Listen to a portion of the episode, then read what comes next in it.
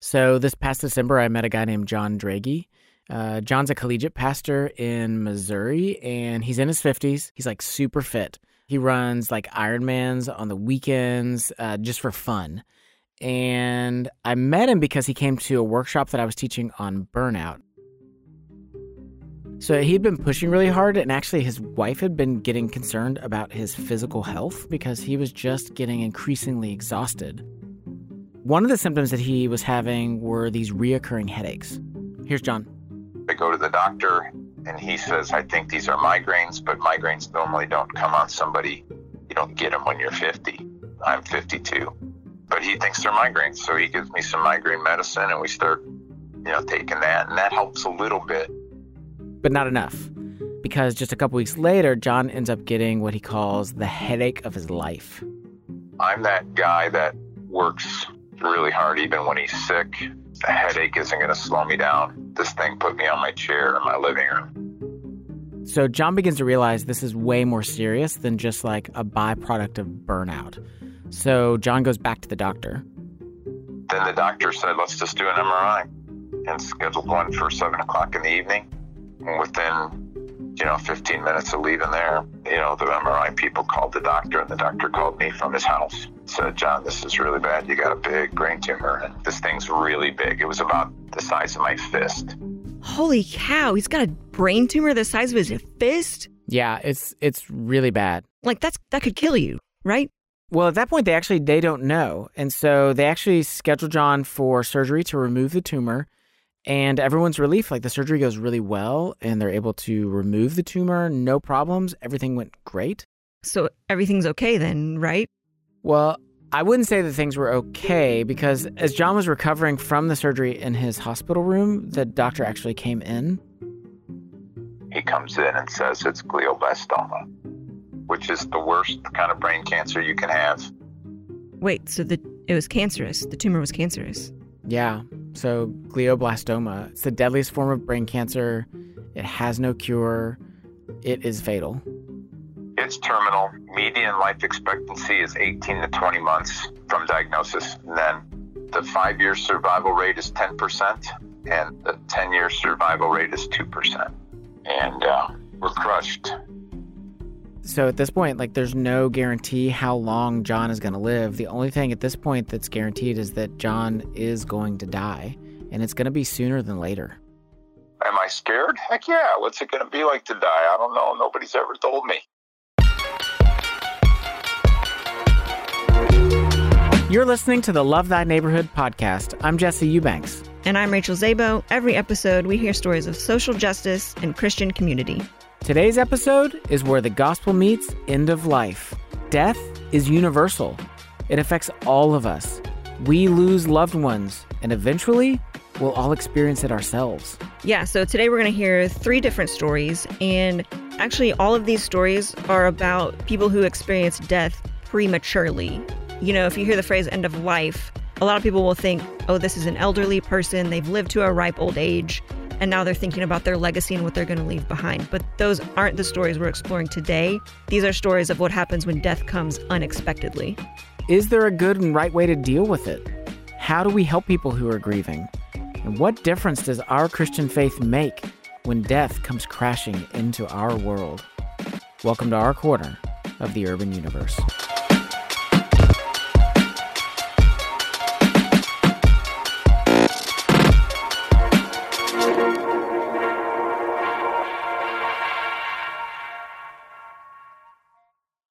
So every year, Chapman University does this survey of American fears. They want to know, what are Americans most afraid of? What do you think is on the list of Americans' top 10 fears? Clowns.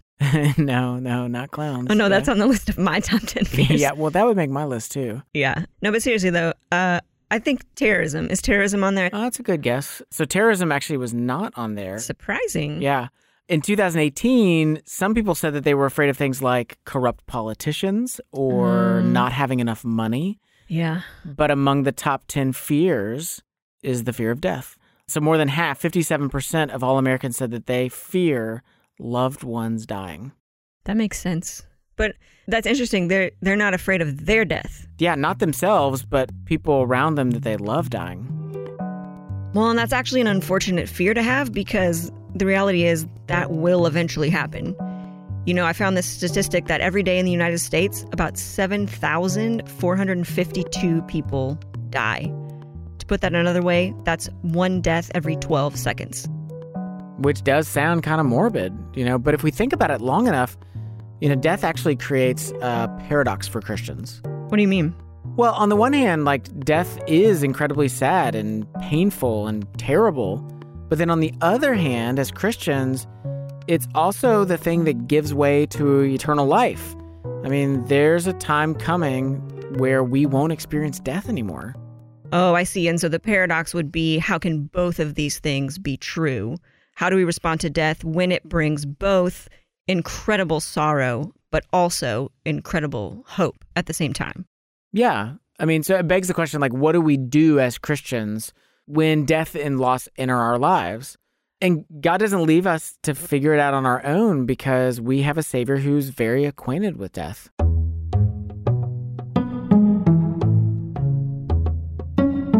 In the Gospel of John, Jesus and his disciples come to the town of Bethany, where his friend Lazarus has been dead for 4 days. Well, and he wasn't just friends with Lazarus, he was also friends with his sisters, Mary and Martha, too. And when he comes to see them, both Mary and Martha give Jesus the same response. They each say to him, "Lord, if you had just been here, my brother would not have died." And that phrase can be taken kind of two ways. You know, it could be said as a trusting statement, you know, "Lord, I believe your presence brings life. If you had been here, there would be life, but since you were absent, there's not." Or it could also be accusatory, you know, "Lord, where were you when we needed you? If you had been here, this wouldn't be happening." Yeah, like, this is like one of those times you really wish the Bible just came with emojis. Right. So we don't know for sure how Martha or Mary meant the statement, but based on context, it would seem that Martha was speaking out of duty and Mary out of emotion. Perhaps Martha was focused on saying the right things and Mary on being authentic. Yeah, but regardless which way they meant it, I love that this story is in the Bible, because it shows us an important reality that death impacts each of us differently. Yes, we're all impacted by death, but the way it impacts us can look different. Okay, well, let's talk about that, because in our stories today, death shows up in a bunch of different ways. So the first story we heard was about my friend John Drage and his terminal cancer diagnosis. So the diagnosis showed up suddenly, while death was like this looming thing that's going to come eventually. And we're going to return to John's story towards the end of the episode. But other times, it's not the diagnosis, but death itself that shows up suddenly. Okay, so you know Drayquan, right? Oh, Drayquan. Yeah, he was your assistant in the office for a while. Yep. So Drayquan was my personal assistant here in the office. He is currently a part of Love Thy Neighborhood, but his background is that he's from the inner city, from the South. And I say that to say, like, it was a neighborhood that was deeply impacted by poverty and violence. It was a rough neighborhood. Yeah, it was just a tough neighborhood. Like, it was the kind of neighborhood where, like, you would hear gunshots. And it was very common for people to have friends and family members that would get locked up. In fact, when Drayquan was just 10 years old, his older brother was actually locked up and sent to prison. And that was hard for Drayquan because he had had a really good relationship with his brother. And now, fast forward 10 more years, so Drayquan's now 20, and his brother's finally getting released. Here's Drayquan. Well, in my mind, I'm thinking, like, man, my brother's about to get out, and he's about to be this wonderful person that I remember at 10 years old. Okay, so for clarity's sake, let's just call his brother Tavon. That's actually not his real name, but we'll call him that. So once Tavon came home, Drayquan could tell that he was not the guy that he remembered from 10 years ago. I think at that moment I realized how much prison do to a human mind. You're not going to come out the same person that you were when you went in. You're just not. And there's a certain level of grief for Drayquan at this moment, because Tavon isn't the person that he remembers from 10 years ago. But he's still hopeful, because at least his brother is out. So now there's a chance that they can bond and become friends again. But then, late one night, all that changed. Around 12 or 1, I'm sitting at the house by myself, and I started those off, and I get a phone call.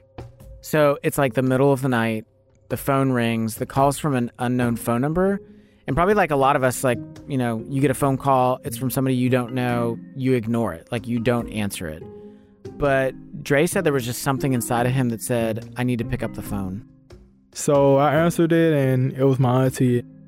Now, Dre says normally like his auntie is really jovial, like she loves to joke a lot and cut up, but something was different this time. She was like just trembling over her words, like she had something to say, but she didn't want to say it to me. So she gave the phone to my uncle. You know, and he tells me, like, man, you know, call your mom. I'm like, man, why are you telling me to call my mom? Like, what's going on? Nobody telling me what's happening. And then finally, like, his uncle gets the words out. And he says that they don't know all the details yet. But Tavon was at the dollar store. Someone thought that he was trying to steal something. There was an altercation between him and the clerk. Shots were fired, and Tavon was dead. Man, that's the phone call we all hope we'll never get. Yeah. I mean, in an instant, your world goes from, like, normal to chaotic. It's, like, turns upside down. So immediately, it was just, like, rage. It was, like, hurt. So I'm yelling. I'm trying my best not to break things in the house. I'm just angry, and I'm by myself, so I feel like I'm alone. Drayquan needed someone to be there with him in the chaos, and so he calls up his mentor, and he says he needs to come over. So I get to his house, and, you know, I'm pacing back and forth in the middle of the street. I mean, it's like 3 a.m, and I'm pacing back and forth, and saying, like, man, how I'm about to tell my mom. So his mentor suggests that before they do anything, that they need to confirm the information first. Like, maybe there's a chance that everything is fine, and that... And that's not what happened. That's not what happened. So they hop in his mentor's car in search of a police officer. You go around the hood, and most of the time you see a police officer every 2 minutes. But this time, for some reason, it took us 30 minutes to find a police officer. And even at the time that we find one, it was like we had to be mindful, you know. So as we try to flag the police officer down, we're trying to make sure, like, he don't think that we're a threat either. Yeah, and when Dre was telling me about this part of the story, it broke my heart, because the reality is, like, Dre's also thinking, like, if it is true that my brother's dead, I don't want my mom to lose 2 sons tonight. Like, he could get shot. And so he has to be so particular about how he approaches the officer. So as we're flagging the police down, we're flashing our lights, you know, but we got our hands outside the window to let them know, like, hey, we need help. So Drayquan and his mentor, they go up, they talk to the police officer. The police officer gets on his scanner, and he confirms for them, yes, there was a shooting at the store. Yes, it was fatal. And yes, it was Tavon. So Drayquan's mom still didn't know, and so the police officer calls the detective and says that they'll go meet Drayquan and his mentor at his mom's house. And I remember as we pulled up to the house, the detective pulled up in front of us, and the police officer behind us, and me and my mentor in the same car right in the middle. And I remember my mentor asking me, like, are you going to get out? And I was like, you know, I think I just need to sit here for a little bit, you know. So Drayquan's sitting in the car. He's in shock. It's the middle of the night. He's totally fatigued. He waits in the car while everyone else gets out to go tell his mom. And as he was telling me the story, Drayquan says that he remembers it just like it was a scene from a movie. And he walks up, the detective, my mentor, and the police officer walked up this little, like, driveway at the same time. You know, they walk up the steps at the same time. They make it to the door at the same time. So he knocks on the door, and I can see when my mom opened the door, and I see the police officer say, you know, Mr. Jackson, your son was killed a couple of hours ago. And I can just see my mom just drop to the ground. So I remember just running up to the door, and, you know, they had carried my mom to the couch, and, you know, I hugged her, you know, and, you know, we both cried, and yeah. And so after Tavon died, they had a funeral for him. I can't really remember it because I had my eyes closed most of the time. The funeral came, and I had my head down the whole time, and, you know, it was the saddest funeral Just like I seen him the day before. Yeah. And Drayquan didn't really know what to do with everything that he'd experienced. Like, I didn't even know what to do as he was telling me the story. I'm not sure how to respond. Like, Drayquan is the one who lived through it. And even he didn't know how to respond. So he was like, I'm just going to go back to my routine. I went to work. This is how I knew I wasn't allowing myself to process. I went to work 2 days after my brother was killed. I went back to work. So that's how I knew I had a real problem with processing things. Yeah, but like, how's he supposed to know how to handle this in a healthy way? I mean, you said he's what, like 20 at this point? I mean, this would be hard for any person to deal with, let alone someone so young. Yeah. I mean, it's sad because there's actually been studies that show that people in low-income inner-city neighborhoods experience higher than average rates of trauma. And as a result, conditions such as PTSD can be more common in these neighborhoods because people in these neighborhoods often don't have the resources to help people navigate through trauma. Okay, so then, but what is a good way to deal with it? Like, obviously, him going back to work 2 days after his brother was shot isn't a healthy thing to do, but what is healthy? Well, to help answer that, I sat down with this guy. When we do feel the grief, we want to shut it off. And we shut it off because it's not making sense in our brains. Coming up, how to grieve well. We'll be right back. Hey, Rachel here. So we recently asked some of our alumni, can you tell us how serving with Love Thy Neighborhood has made an impact on your life long term? And I'd like to share one of those testimonies with you. This is Joseph Williams. He's now a pharmacist in Charleston, West Virginia. And here's what he had to say about serving with Love Thy Neighborhood. LTN really taught me service. It was just great to see other individuals the same age as me with a heart of service, serving individuals that may be less fortunate than we're used to and people that grew up differently than we have. If you want to find your social justice internship supported by Christian Community, head over to lovethyneighborhood.org and apply today.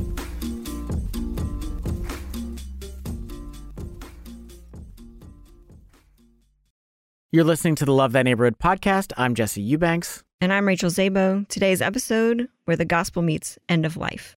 We just heard the story of Drayquan and the sudden loss of his brother. And with loss comes grief. But what is grief? And how should we handle it?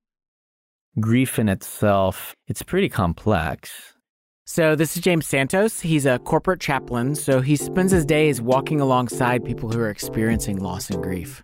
The primary role, I think, of sadness, grief, or loss, it's a signal to say to slow down. It's to help us slow down and not speed up and try to fix it or get over it. So I asked James, what does it look like for someone to grieve well?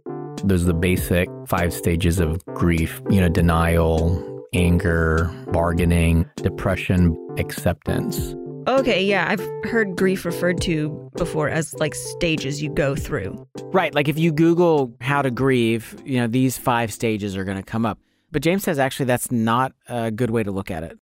I think stages is kind of a misnomer because grief, I think, is like a cauldron, of emotions. When someone grieves, it's not as clean and sterile.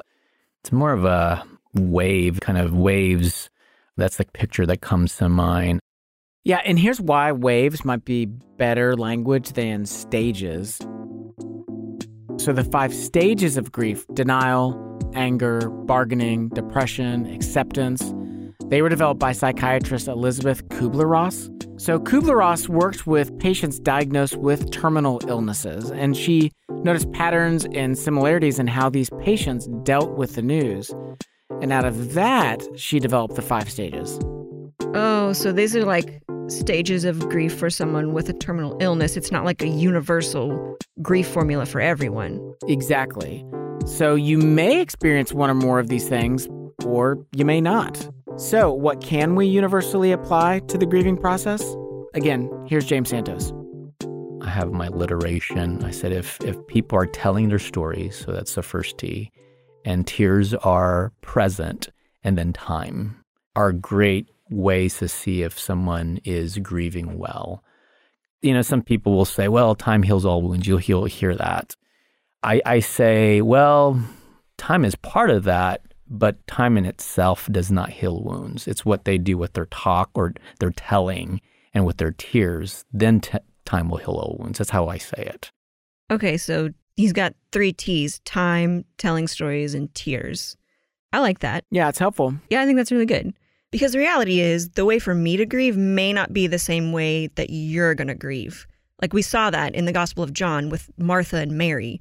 And so I think it would be helpful to also distinguish between types of grief. You know, for instance, Drayquan experienced grief that comes after a death has happened, but there's also grief that can come while there's still life. So actually, can I share a story with you? Yeah, please. Yeah. Okay. Yeah, so this is what a guy named Blake Maddox experienced when his wife was diagnosed with terminal colon cancer. I felt it for 2 years when nobody else did. You know, everybody saw her alive. So this is Blake, and it was right after the birth of their first child that his wife, Jenna, was diagnosed. And even though at the time of diagnosis, Jenna was still alive and could go on to live several more years, Blake says that moment was when the grieving process started for him. Nobody else felt the effects of her imminent death. I felt the death at the beginning, and I felt it every single solitary day. It's almost an impossibility to know how to react, you know, without stuffing. And it was impossible because I knew that I had life beyond this, and I knew she didn't. So, you know, both Jenna and Blake, they're people of strong faith, and they're actually a part of our church community. And as soon as the church got news of the diagnosis, everyone started praying for Jenna. Like, there was even this hashtag that went around on social media. Yeah, like, hashtag P4J. 4J, yes. Yeah. Pray for Jenna. Yep. Mm-hmm. Yeah, I mean, it's natural. Like, when tragedy comes, you know, we look at the scriptures and we see, like, God intervenes often. And so we're like, God, intervene. Like, do something miraculous. Yeah, and in a way, God did. Because, you know, as the cancer took over more and more of her body and Jenna became sicker and sicker, her faith actually grew stronger and stronger. So here's part of a post that Jenna wrote during that time. So she said, several of my friends have shared their one word for 2017, like what the word is going to be. And I've been thinking and praying about what it is I need to be reminded of every day, every moment. The word I keep coming back to is trust, specifically trust in the Lord. So she says, I give lip service to the word often, but functionally, when it comes to my own circumstances, I tend to freak out in fear and anxiety, and I know my God has better for me than that. Yeah, and like many of us think, like, that's what we're supposed to do. When sorrow or tragedy comes, we're supposed to accept what God has brought us and not complain. But for Blake, there was this huge gap between how he thought he should feel and how he actually felt. I've, like, seen what it looks like to trust and seeing God provide when I don't deserve it. But I was also just annoyed at him for making this happen. You know, I was just like, you put me in a really bad spot because, like, I know my wife is going to die. I'm not going to have very long with her. And also I have a newborn that I have to take care of and that I have to plan life out with right now. Like, I have life beyond this. Like, this is unfair. You know, there's moments I wish I didn't have a daughter. Not because I didn't want her, but because I would have rather been able to just sit and not have to take care of two people, you know, where I could just sit with my wife and not have to worry about where my daughter's at. Yeah, I mean, and I can appreciate what Blake's saying here. I can appreciate his honesty. I mean, this is the reality of what anybody in his circumstance would feel and think. I mean, it's not pretty. Yeah, somehow we think if we express those things, that makes us a bad Christian. But in fact, James Santos suggests that there's actually space for these darker emotions. In a time of sadness, I don't know, that's where you want to, like, you know, dot your theological I's and cross your theological T's. I think there's a place of that, like, way down the road. But, you know, at the moment when someone is being raw with their emotions, I think God invites these pre-reflective outbursts. Yeah, I mean, I think if you look at the book of Psalms, I mean, it's full of pre-reflective outbursts. You know? Totally. I mean, there's all these moments in there where it's, like, very clear that the psalmist is just like, I'm not worried about correct theology right now. Like, I'm giving it all to God. I'm living totally, transparently, vulnerably before God. Mm-hmm. I think people can have this more performance, orientation with grief. And I think if you try to put pressure on how and performance and grief, it typically doesn't bode well. Eventually, all the medications that Jenna was taking and the treatments that she was getting, they made her functionally like a zombie. Like, she was asleep more hours than she was awake. And it was very clear, the end is coming. It was like an old person nearing the end, You just go downhill, your body starts shutting down. And so, knowing that the end was coming, Blake and the rest of Jenna's family wanted to have one last time to spend together as a family. So they rented a beach house in South Carolina. They were going to spend a week hanging out together near the beach. Oh, that's great. So was it a good experience? Well, actually, just a couple days in, Jenna declined so rapidly that she needed to be rushed to a hospital to be put in hospice care. So Blake made an arrangement to get Jenna on an emergency flight back home to get her into the hospital, and he would drive back with their daughter in the car. But when he was on the road driving back, he got a phone call from the doctors. Jenna had made it to the hospital, but she was in so much pain that they wanted to put her in a medically induced coma. And that she'll probably never wake up from again, so I had to make that choice, being away from her. So by the time Blake made it to the hospital, Jenna was already in the coma, and not long after that, she passed away. And so I just never got the proper goodbye, Her dying wasn't the hardest part. That was the hardest part. I have it. I saved it on my computer, on the desktop, this picture that I have. It's a live photo of her walking away. I don't know, I've just sat and watched it.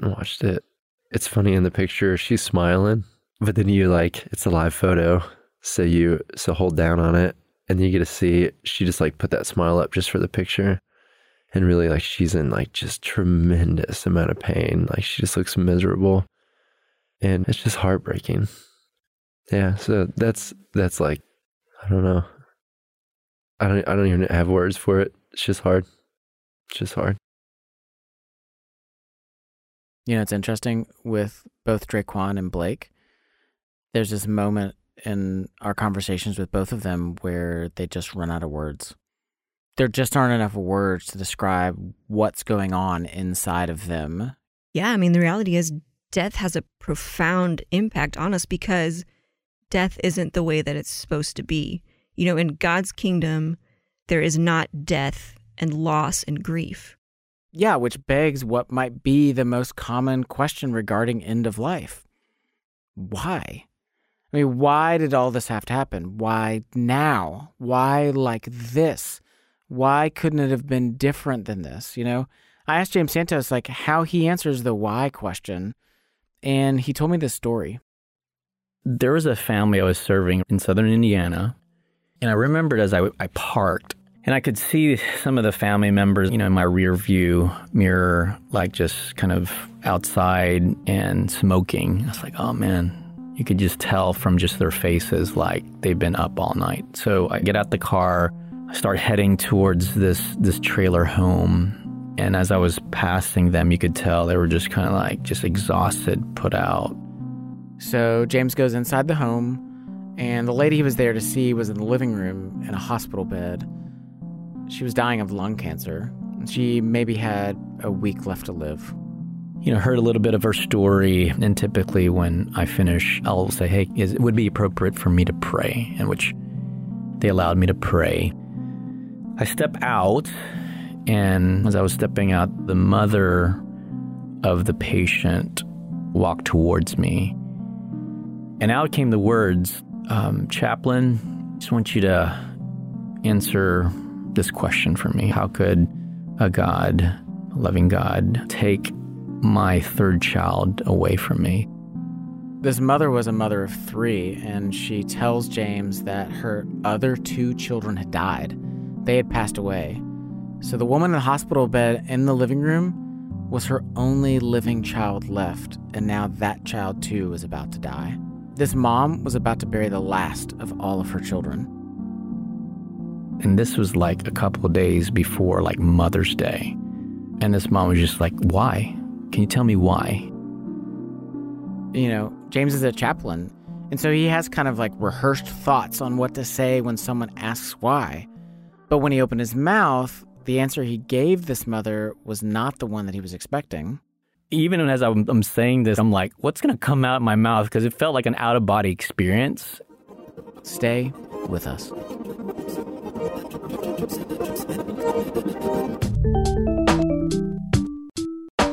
In today's episode of the Love Thy Neighborhood podcast, we're exploring where the gospel meets end of life. And for many of us, we don't like thinking about death. And for some of us, we even think that we may be able to avoid it longer than everyone else. But what happens when even as powerful as we are, we can't get away from the possibility of death? To explore that topic more, check out our other podcast, Love Thy Neighborhood Presents the Enneacast. And specifically, check out episode number 22 about the powerful person with special guest, counselor Brandon Smith. But it was only in sort of this experience of, I've got nothing. I can't fix this. Yeah. There's no strength that's going to be able to change the outcome. The only thing that we can do is just be present with each other and know that what we're feeling is real, and that if we try to avoid it, it's not going to make things better, and it's certainly not going to make anything go away. Check out Love Thy Neighborhood Presents the Enneacast by searching for the Enneacast wherever it is that you listen to podcasts, or by going to lovethyneighborhood.org/Enneacast. Welcome back to the Love That Neighborhood podcast. I'm Jesse Eubanks. And I'm Rachel Szabo. Today's episode is where the gospel meets end of life. And with end of life, one of the most common questions we can ask is, why? And that is the question. That's the question that James Santos gets asked by a mother who is about to bury the last of her three children.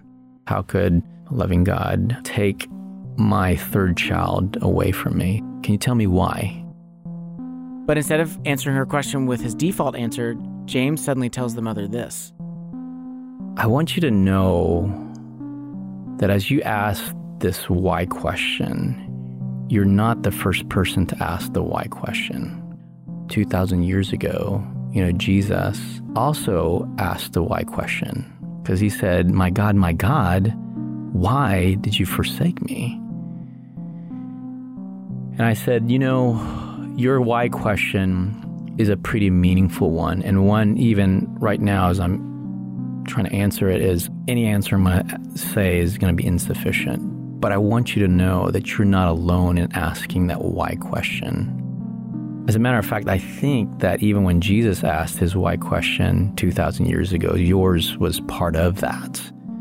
And so whatever anger or whatever frustration you may have, I want you to know that it is safe. And there was just a silence because there was no answer that I could give that would be satisfactory for that mother. That mother needed from this chaplain, hey, chaplain, can you hear me? Can you bear this with me? Can you hold space? Will you not judge me? Will you not critique me? Will you not try to correct me? But just kind of hold space for me. And I think if there's anything that grief has taught me is there's this unspoken question. Will you stay with me? Will you identify with me? Jesus suffered and died alone so that we never have to. And part of that means because God is always with us. But it also means because he's brought us into community with one another. As Christians, we have such a unique gift to give when it comes to grief and loss. Because we don't need to sugarcoat loss. We can look at it as the truly painful experience that it is, but we also have hope to carry on. Because we know that loss does not get the final word. Well, but what about someone who is not a believer, like someone who dies and we suspect that they did not know Christ? Is there still hope in that scenario?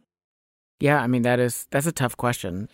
So, the scriptures testify to the fact that there is a place called heaven and there's a place called hell. And we're told that God will judge the living and the dead, that there is some kind of judgment that takes place. I've done a lot of reading on hell. It's probably my number one theological quandary that I've struggled with. And so Jesus is heartbroken over those that are lost. It's not like he's waving his finger going like, you didn't do what I said. You know, it's a sense of, it's with great grief, you know.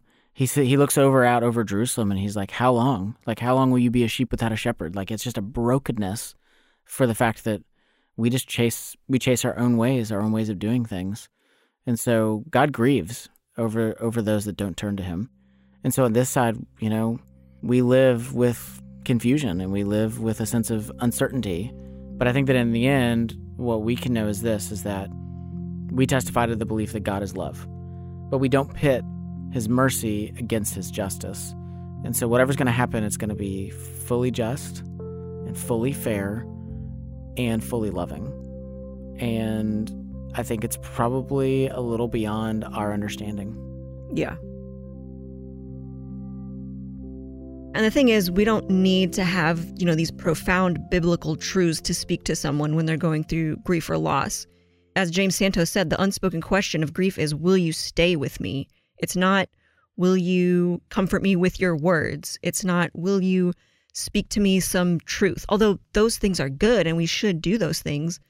But the big question is simply, will you be here? Can I count on your presence? And actually, in fact, it was that kind of presence that made a huge difference for Blake. So after Jenna's death, Blake felt a lot of confusion. You know, in one sense, there was relief and gladness that Jenna wasn't in pain anymore, that she finished her race and now got to hear her father say, well done, good and faithful servant, and rest. But on the other hand, you know, Blake had spent the past 6 years of his life devoted to and around a person that was no longer there with him. It was a new life, you know? Life restarted. Life restarted with this weight of pain and stress, but it restarted though, you know? And honestly, for Blake, there was some sense in which he didn't know who he was anymore. You know, who was he supposed to be now in this new life where it was just him and his daughter? And on top of that, you know, the whole church had been praying for Jenna and knew about their situation. And so in this weird way, Blake had kind of become famous among the church community. I was so exposed for so long, you know, like, how are you doing? How are you feeling? Your wife is about to die. So it's just like, I was so exposed, so vulnerable that I really needed shelter. And I just found shelter in creating my own persona of who I was and who I wanted to be. I shaved my head, shaved my face. I needed to look in the mirror and see a different person. You know, I got more tattoos. I bought my dream truck, you know, big old truck, and dumped a bunch of money into it. I mean, this sounds almost like a midlife crisis. I mean, honestly, a little bit like he's like going off the rails. Yeah, I mean, there is a real sense in which grappling with his wife's death stripped Blake down to his core. I threw away religion.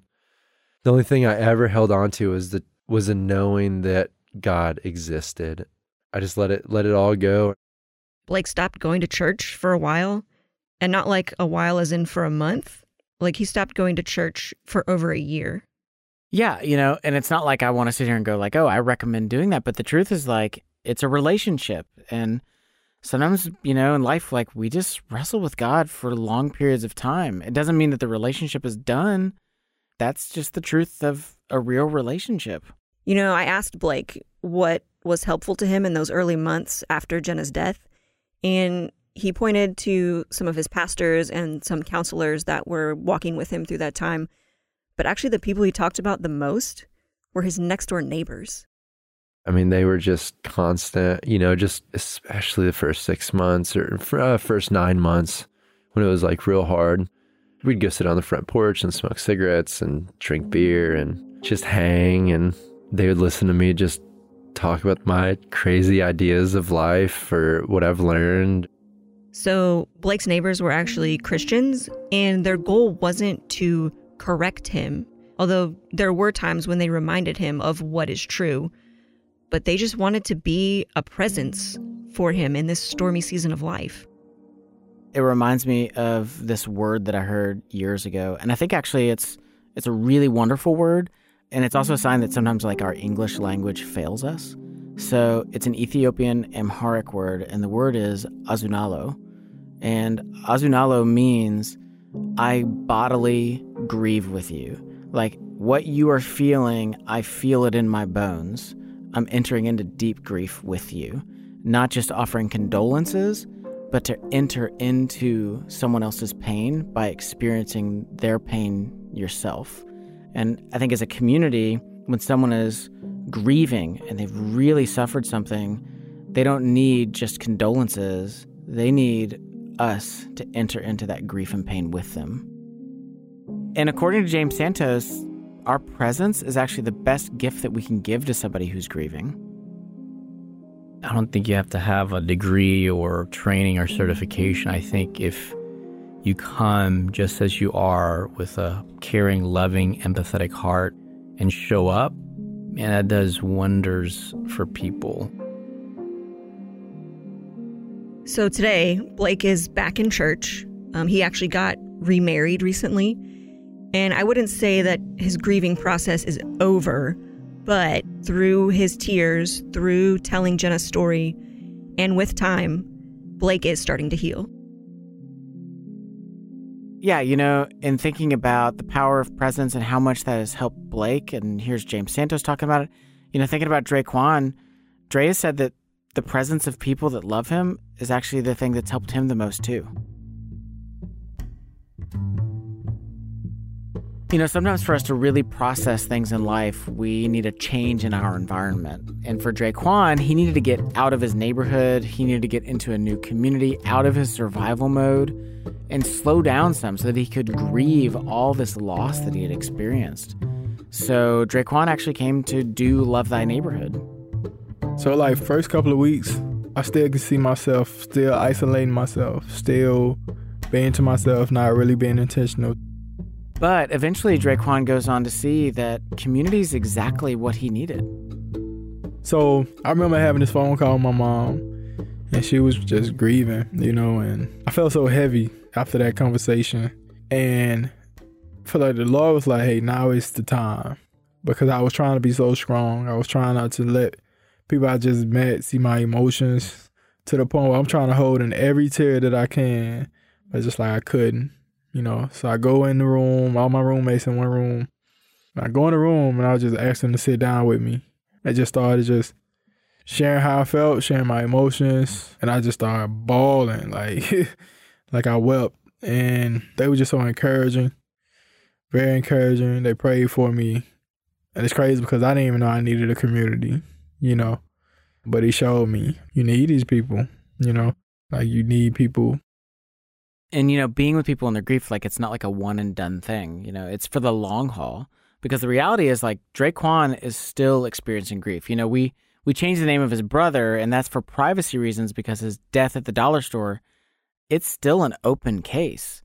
And even now, over a year later, his family is still trying to get clear answers as to what exactly happened that night. We still haven't seen a video. No video has been shown.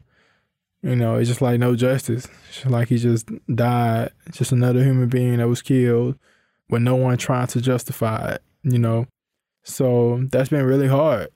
So there's the hardship of losing his brother, but there's the ongoing hardship, too, of having so many unanswered questions.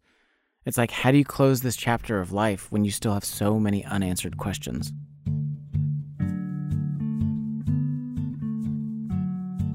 So way back at the beginning of the episode, you told the story about a guy named John Drage who has terminal brain cancer. And I was just wondering, how is he doing now? Yeah, the last time that I saw John, it was a little bit striking because, as I said, John was this guy that was would do all these incredible competitions on the weekend. And this last time I saw John, his frame was smaller. So he went from looking more like a bodybuilder to more like a cyclist, He did say that he's working less now, but even though he's working less in his career, he actually still has a lot of stuff to do. We're with a financial advisor. I got to get the will done. We got to go talk to the Social Security people. All that crap has to happen. So I asked John if there was anything that he wanted to make sure that he did while he was still alive. And I meant it in sort of like a bucket list sort of way.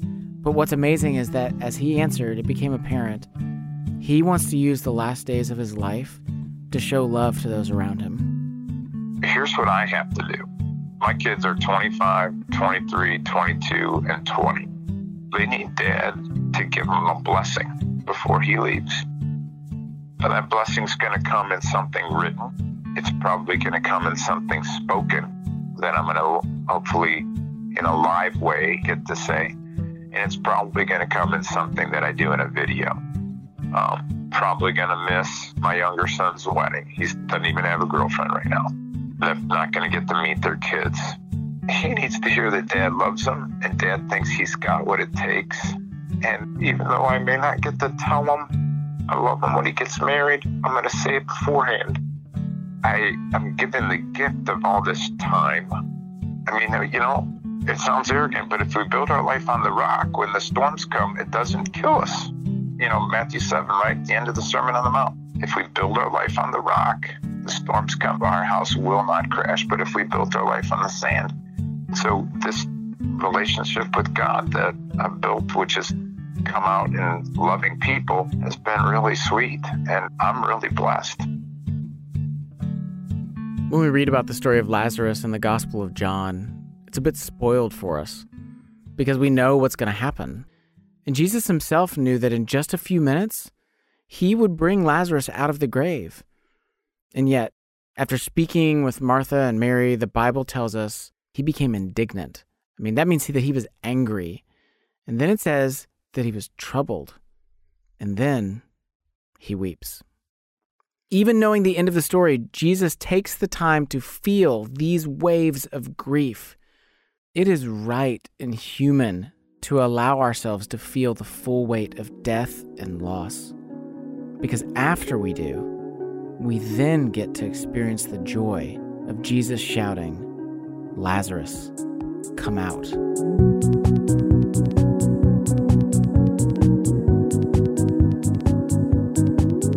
If you'd like more resources on this topic or to hear past episodes of this podcast, visit our website at lovethyneighborhood.org/LTN podcast.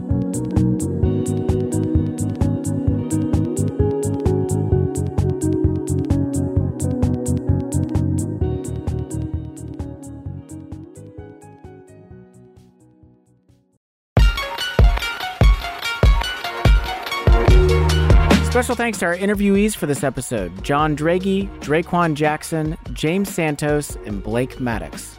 Our senior producer and host is Jesse Eubanks. Our co-host today is Rachel Szabo, who's also our producer, technical director, editor, and winner of this year's Halloween costume contest. Additional editing by Resonate Recordings. Music for today's episode comes from Lee Rosevere, Poddington Bear, and Blue Dot Sessions. Theme music and commercial music by Murphy DX. Apply for your social justice internship supported by Christian community by visiting lovethyneighborhood.org. Serve for a summer or a year. Grow in your faith and life skills. Which of these was a neighbor to the man in need? The one who showed mercy. Jesus tells us, go and do likewise.